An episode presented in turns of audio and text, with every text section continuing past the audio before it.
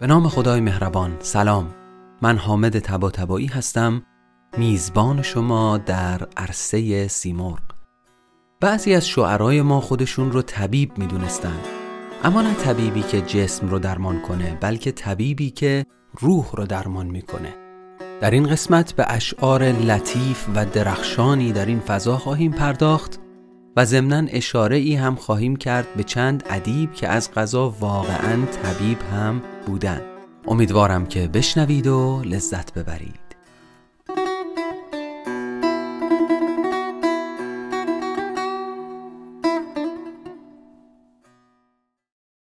واژه پزشک ریشه اوستایی داره. در زبان اوستایی بعشزه به معنای درمانگره.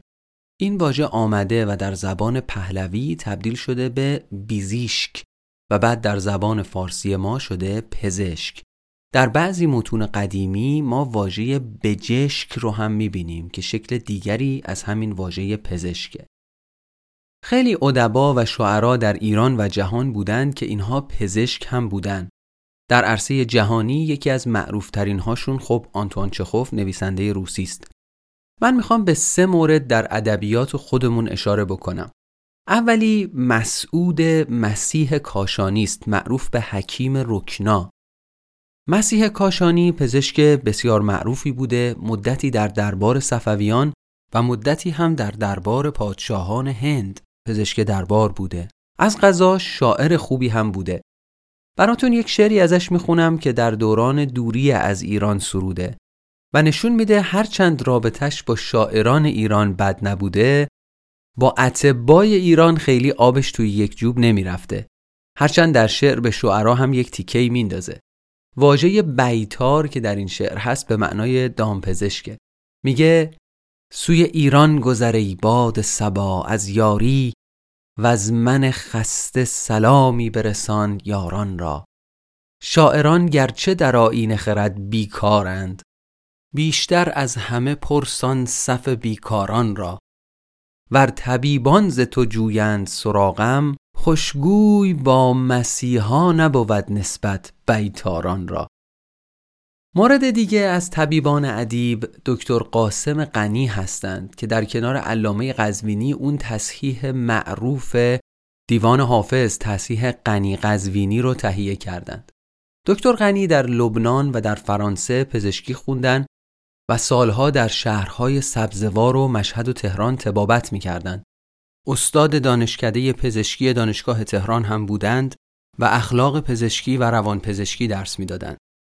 دکتر غنی در کنار فعالیت‌های پزشکی و فعالیت‌های ادبی فعالیت‌های سیاسی زیادی هم داشتند. مثلا مدتی وزیر بهداری بودند، مدتی سفیر ایران در مصر و ترکیه بودند.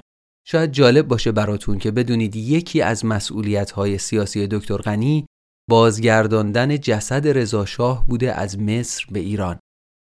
یک مورد دیگه از طبیبان ادیب دکتر یاکوب ادوارد پولاکه پولاک یک پزشک اتریشی بود که به دعوت امیر کبیر برای تدریس در دارالفنون به ایران آمد. بعدها پزشک مخصوص ناصرالدین شاه هم شد. پولاک ابتدا به فرانسوی و به کمک مترجم پزشکی درس می‌داد. اما بعد از مدت کوتاهی زبان فارسی رو فرا گرفت و شروع کرد به درس دادن به زبان فارسی و حتی کتابهای پزشکی به زبان فارسی نوشت و این کار به تدوین واژگان فارسی پزشکی مدرن بسیار کمک کرد. از ادبا و شعرای پزشک که بگذریم بعضی از شعرا و ادبای ما هم بودند که وارد رشته پزشکی شدن ولی این رشته رو در میانه راه رها کردند و رفتن سراغ ادبیات. سه نمونه مشهور استاد شهریار، استاد بهاءالدین خرمشاهی و استاد سیروس شمیسا هستند. حالا بریم سراغ بحث اصلی خودمون و اون هم ادعای تبابت از زبان شعرایی است که به معنای متداول کلمه پزشک نبودند.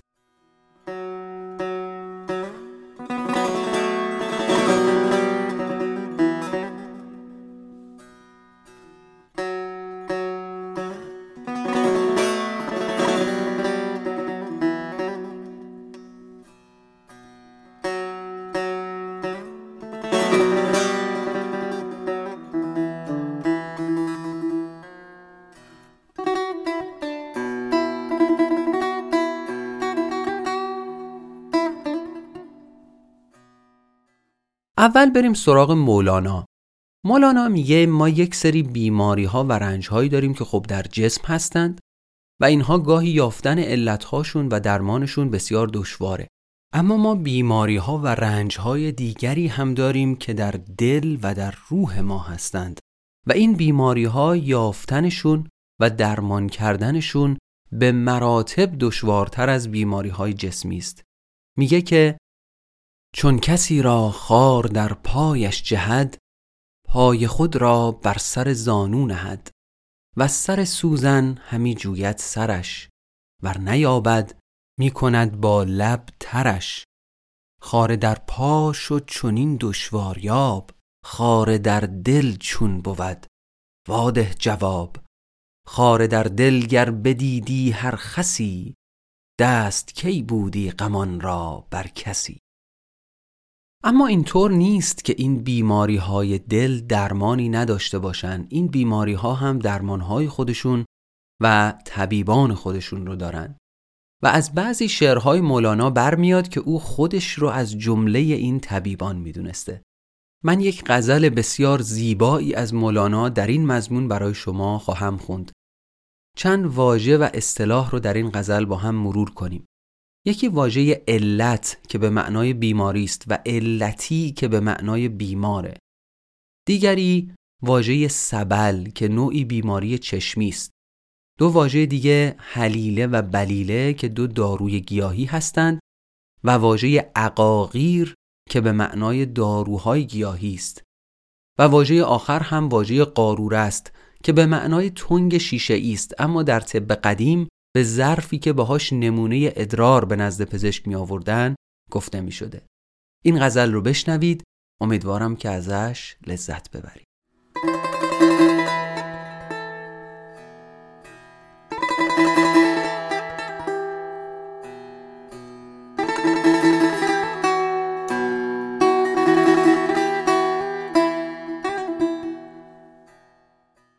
حکیمیم طبیبیم ز بغداد رسیدیم. بسی علتیان را ز غم باز خریدیم. سبلهای کهن را غم بی سر و بن را ز رگها و ز پیهاش به چنگاله کشیدیم. طبیبان فسیحیم که شاگرد مسیحیم. بسی مرده گرفتیم و درو روح دمیدیم. بپرسید از آنها که دیدند نشانها که تا شکر بگویند که ما از چه رهیدیم. رسیدند طبیبان ز دور قریبان قریبانه نمودند دواها که ندیدیم. سر قصه بکوبیم غم از خانه بروبیم. همه شاهد و خوبیم همه چون مه ایدیم طبیبان الهیم ز کس مزد نخواهیم که ما پاک روانیم نه و پلیدیم. مپندار که این نیز حلیل است و بلیل است که این شهر عقاقیر ز فردوس کشیدیم. حکیمان خبیریم که قاروره نگیریم. که ما در تن رنجور چو اندیشه دویدیم.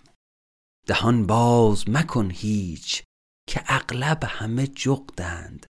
دگر لاف مپران که ما باز پریدیم.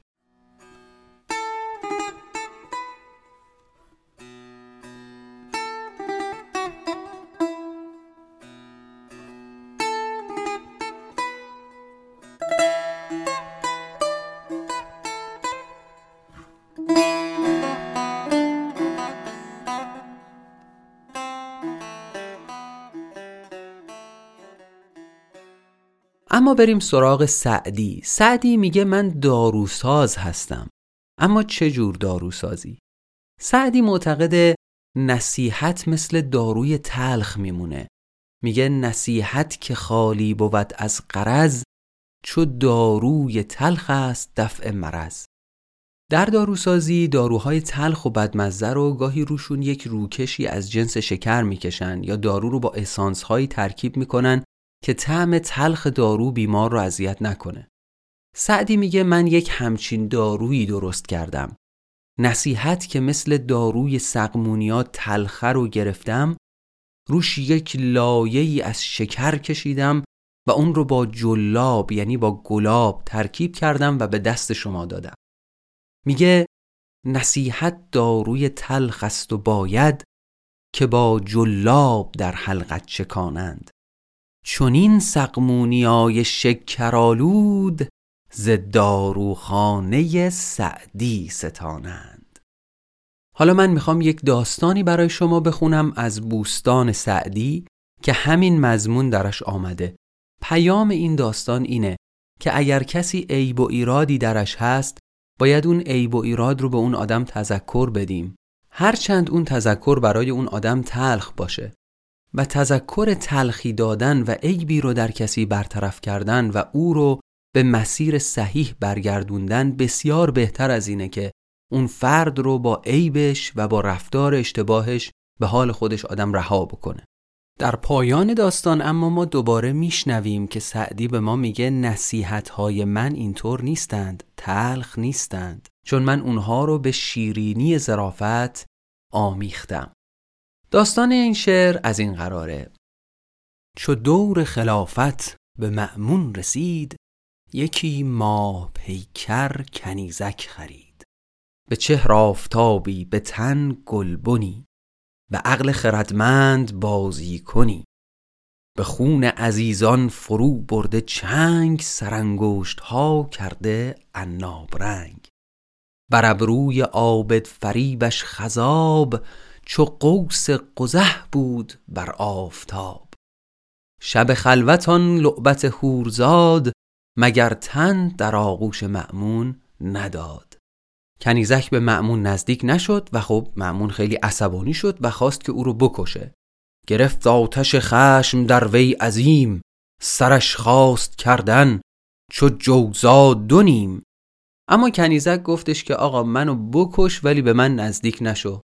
بگفتا سری نک به شمشیر تیز بیانداز و با من مکن خفت و خیز معمون گفت آخه تو مشکلت با من چیه؟ بگفت از چه بر دل گزند آمدت؟ چه خصلت ز من ناپسند آمدت؟ بگفت در کشی ور شکافی سرم ز بوی دهانت به رنجندرم کشد تیر پیکار و تیغ ستم به یک بار و بوی دهن دم به دم. شنید این سخن سرور نیکبخت براشفت تند و برنجید سخت. همه شب در این فکر بود و نخفت. دگر روز با هوشمندان بگفت. طبیعت شناسان هر کشوری سخن گفت با هر یک از هر دری. دلش گرچه در حال از او رنج شد دوا کرد و خوشبوی چون قنچه شد. معمون با اینی که از حرف کنیزک خیلی آزرده شده بود او رو عذاب نکرد و به جاش رفت و طبیبان رو آورد و مشکل بوی بد دهنش رو حل کرد. بعد از اون معمون کنیزک رو بسیار اکرام کرد و بسیار به خودش تقرب داد. پری چهره را هم نشین کرد و دوست که این عیب من گفت یار من اوست. به نزد من آن کس نکوخواه توست که گوید فلان خار در راه توست. به گمراه گفتن نکو می روی جفایی تمام است و جوری قوی. هر آنگه که عیبت نگویند پیش هنر دانی از جاهلی عیب خویش. مگو شهد و شیرین شکر فائق است کسی را که سقمونیا لایق است. چه خوش گفت یک روز دارو فروش شفا بایدت داروی تلخ نوش. اگر شربتی بایدت سودمند ز سعدی ستان تلخ داروی پند. به پرویزن معرفت بیخته به شهد زرافت برامیخته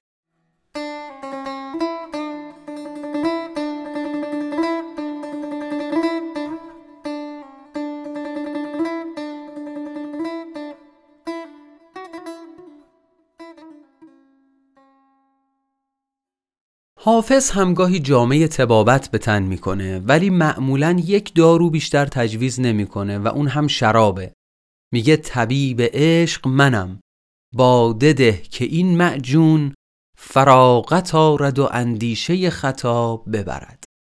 ما همین تجویز رو در خیام هم می‌بینیم. خیام میگه می خور که زدل کسرت و قلت ببرد و اندیشه هفتاد و دو ملت ببرد.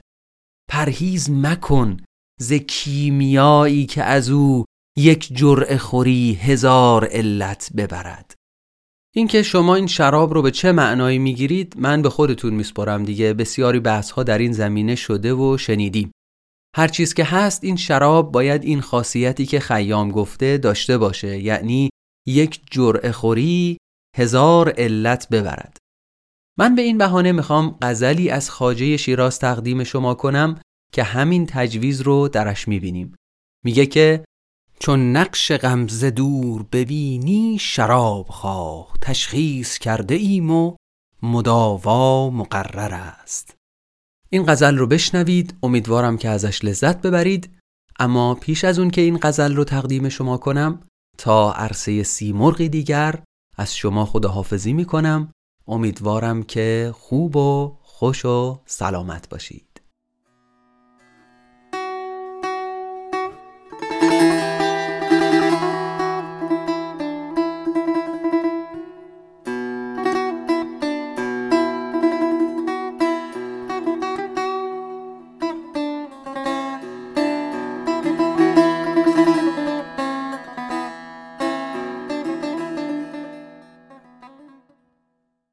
باغ مرا چه حاجت سرو و سنوبر است.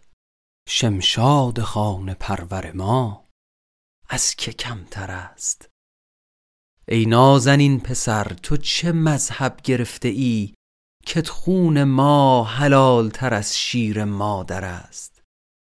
چون نقش غمز دور ببینی شراب خواه تشخیص کرده ایم و مداوا مقرر است. از آستان پیر مغان سر چرا کشیم؟ دولت در آن سرا و گشایش در آن در است. یک قصه بیش نیست غم عشق و این عجب. یک قصه بیش نیست غم عشق وین عجب. که از هر زبان که میشنوم نامکرر است. دی وعده داد وصلم و در سر شراب داشت. امروز تا چه گوید و بازش چه در سر است. شیراز و آب رکنی و این باد خوش نسیم بش مکن که خال رخ هفت کشور است. فرق است از آب خزر که ظلمات جای اوست. تا آب ما که منبعش الله اکبر است. ما آب روی فقر و قناعت نمی‌بریم با پادشه بگوی که روزی مقدر است. در کوی ما شکست دلی می‌خرند و بس. بازار خودفروشی از آن سوی دیگر است. حافظ چه طرف شاخ نباتی است کلک تو. کش به دلپذیرتر از شهد و شکر است.